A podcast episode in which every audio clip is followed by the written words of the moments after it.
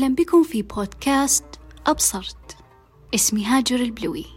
هنا سوف أشارككم تجاربي وعمق تفكراتي وأمورا أبصرتها في هذه الحياة.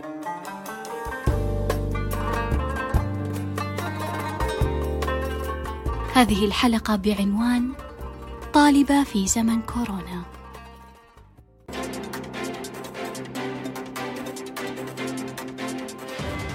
regarding the uh, coronavirus situation here in Europe. And unfortunately, today is not good news. We just had the Spanish government put out new data which shows the number of people dead, the number of people needing. أعلنت وزارة التعليم أنه وفقا للإجراءات الوقائية والاحترازية الموصي بها فقد تقرر تعليق الدراسة مؤقتا في جميع مناطق ومحافظات المملكة حتى More schools have been closed in Melbourne this morning as the number of coronavirus cases around the country jumps. سيد سامي إذا الأردن يعلق الدراسة أسبوعين Italy is taking drastic action now. All schools and universities are closing tomorrow for at least 10 The days. New York City High School is staying closed Tuesday after a suspected case of a coronavirus in its community.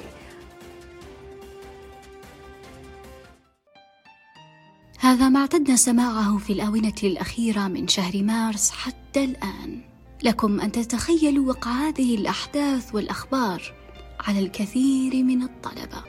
فوفقا لما رصدته اليونسكو فقد قام أكثر من مئة بلد بإغلاق المدارس والجامعات في جميع أنحائه مما كان له أثر كبير في أكثر من نصف طلاب العالم وإجمالي عددهم مليار ومئتين مليون طالب وطالبة.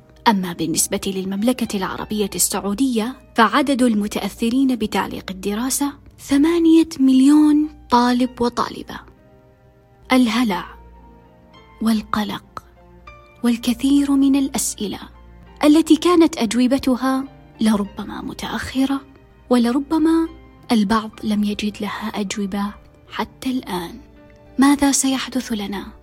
كيف سنتعلم؟ هل بإمكاني أن أجتاز يا ترى؟ ماذا سيحدث للمواد العملية؟ كيف سيكون الشرح وإيصال المعلومة؟ والنت آه من النت أخاف يقطع ويفوتني شيء كيف ستكون الاختبارات يا ترى؟ وهل سيكون الوقت كافيا؟ هل ستكون الأسئلة سهلة؟ نظرا لما مررنا به من الظروف وطريقة تلقينا للمادة العلمية واسمحوا لي بجزء خاص لتساؤلات الخريجين هل سيكون هنالك حفل تخرج؟ وفي حال أنه وجد كيف؟ وأين؟ يا ترى هل من الممكن أن يكون عن بعد أيضا؟ أو أنه لن يكون هناك حفل تخرج من الأساس؟ لقد انتظرت هذا اليوم طويلا وحسبت السنين وعددت الأيام على أصابعي يوما تلو الآخر بترقب وتربص وتلهف. شعور الخروج من المحاضرة الأخيرة الاختبار الأخير. كل من رآني مارا من أصدقائي في ساحة وأزقة الجامعة يبدأ بالتهليل والترحيب وهناك من يربط على كتفي أهلا بالخريج! أقف محاطا بدائرة مليئة بالضحكات والتبريكات والمشاعر اللطيفة. تجهيزات حفل التخرج ارتداء عباءة التخرج.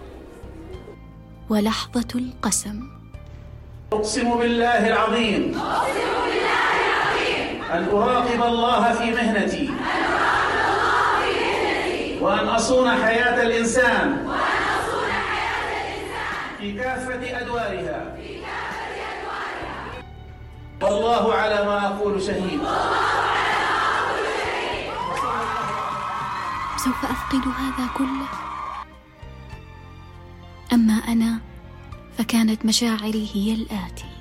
لقد ضقت ذرعا من هذا الحال. أنا ما زلت في مكاني. لا أتقدم نصف خطوة إلى الأمام. ثبات المرحلة يؤذيني. هذا الطريق لا يأخذني إلى مكان. من المفترض أن أتقدم خطوتين أو خطوة أن أنجز شيئا ما أن أشعر بنشوة الاجتياز. هذا ما تعودت عليه في كلية الطب. حتى وإن تشابكت الطرق. واختلط الحابل بالنابل حتى وإن زادت الليالي حلكة حتى وإن تكالبت الضغوطات من كل حد. لا بد من التقدم خطوة واحدة على الأقل. وهذا كفيل بأن يدفق كمية كافية من الأدرينالين. لا تجعلني أبرح في مكان واحد من شدة فرحتي. لكن الآن الأوضاع مختلفة. كل شيء متوقف. كل شيء معلق. حتى إشعار آخر. ولعل الالتزام بالحجر المنزلي والتباعد الاجتماعي بالإضافة إلى الفوضى الدراسية والمواد المعلقة والمؤجلة هم من جعلونا نشعر وكأننا حقا ثابتين لا نتحرك ولا نتقدم. القلق ينهش كل خلية في عقلي. أكاد لا أنام كالبشر من كثرة التفكير بالمجهول.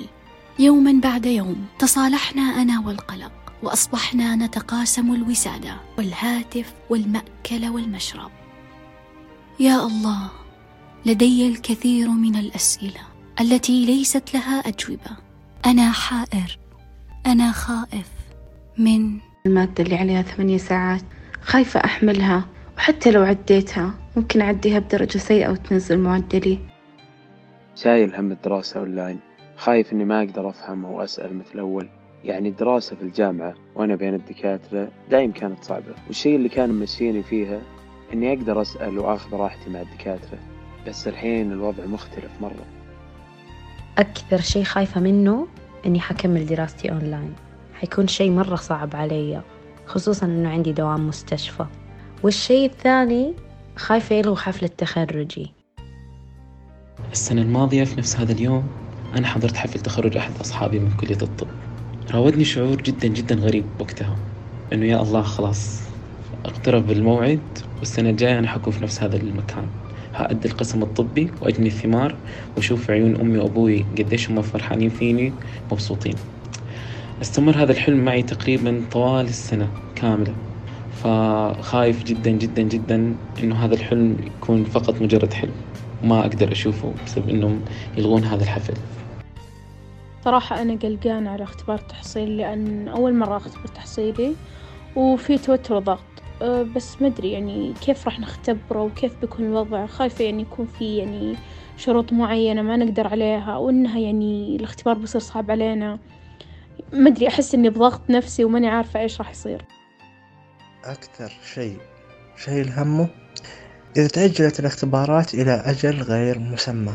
وإذا ما انتهينا من الاختبارات ما راح نقدر نقدم على سنة الامتياز ونختار المستشفيات المميزة ونقدم عليها من بدري. تخيل إنك في فترة من الفترات كنت ترسم خطط الامتياز. لكل شهر لكل مستشفى ثم حصل ما حصل. وصلت الآن لا تعلم أين أنت وأين تتجه وما هي الخطوة التالية. أنا قلق جدا على كل خططي المستقبلية. هذه أنا هاجر البلوي طالبة طب في السنة الرابعة. كنت أتحدث نيابة عن كل طالب وطالبة. عاصروا هذه الأزمة. بعد أن هدأت أوضاعي الدراسية نوعا ما وعادت حياتي للحياة. تساءلت هل سيكون لهذه الأزمة تأثير على الجانب النفسي لدى الطلبة؟ وهممت بالبحث حتى وجدت دراسة أجريت في الصين في شهر مارس على طلاب جامعيين في كلية الطب. The Psychological Impact of COVID-19 Epidemic on College Students in China. التأثير النفسي لوباء كوفيد-19 على طلاب الجامعات في الصين. الغرض من هذه الدراسة لتقييم الحالة العقلية لدى الطلبة أثناء الوباء ولتوفير أساس نظري للتدخلات النفسية خلال هذه الأزمات. وكما توقعت نتائج الدراسة أظهرت أنه عانى حوالي 24.9 من طلاب الجامعات من القلق بسبب تفشي الوباء.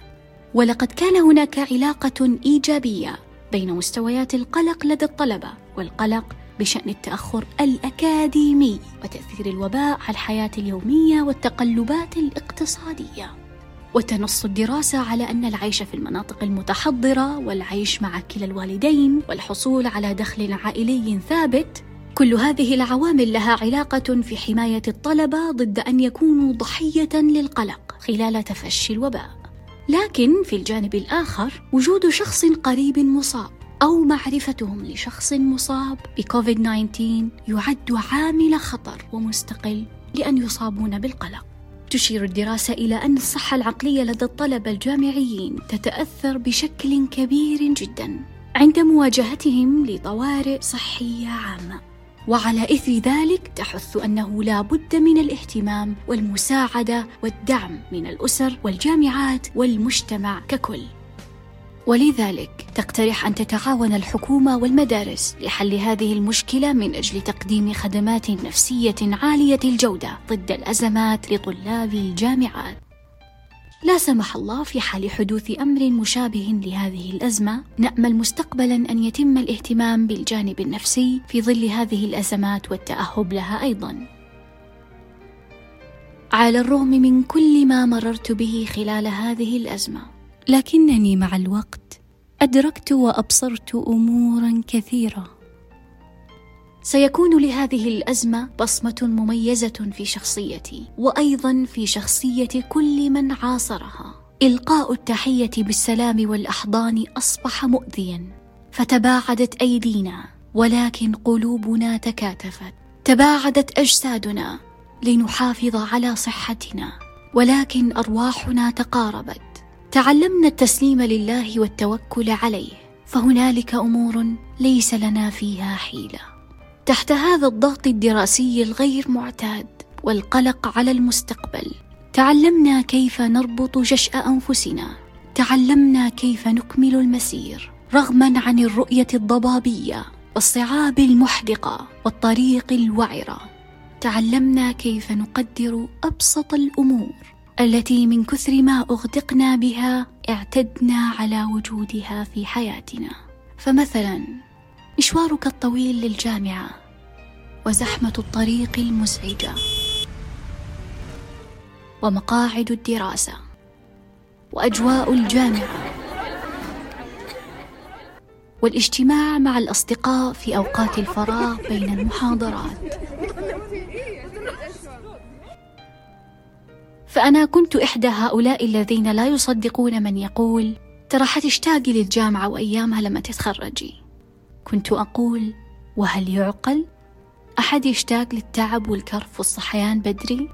ولكن لم أتصور أنه في يوم ما سوف أشتاق لها وأنا ما زلت طالبة فيها نعم اشتقت للقاعات الدراسية ولزميلاتي وأساتذتي وجامعتي ولكن ما زال هناك العديد من الأسئلة التي ليس لها أجوبة حتى الآن. كيف سنواجه الحياة بعد هذا الغياب الطويل؟ هل سيعترينا القلق والوسوسة في كل عطسة وفي كل لمسة؟ يا ترى ما هي التغيرات التي ستطرأ في التعليم مستقبلا عقب ما خلفته هذه الأزمة؟ هل سيتم اتباع نهج التعليم عن بعد في خططنا التعليمية؟ الكثير من ماذا وكيف ومتى؟ واين أخيرا صحيح هي أزمة لها خسائرها التي آلمتنا وأوجعتنا ولكن لها مكاسبها أيضا. فقد صقلت شخصياتنا وتعلمنا بطرق لم نعهدها من قبل. ثم حاولنا التكيف معها ومع هذا التغير الكبير. وكيف كافحنا للمضي رغم المعوقات حتى الاجتياز ومن لم يجتاز لا بأس. يكفيك شرف المحاولة للعبور بالرغم مما مررت به وأصبح لكل شخص منا قصة هو بطلها لكي يرويها. وللخريجين رواية أخرى أكثر عمقا.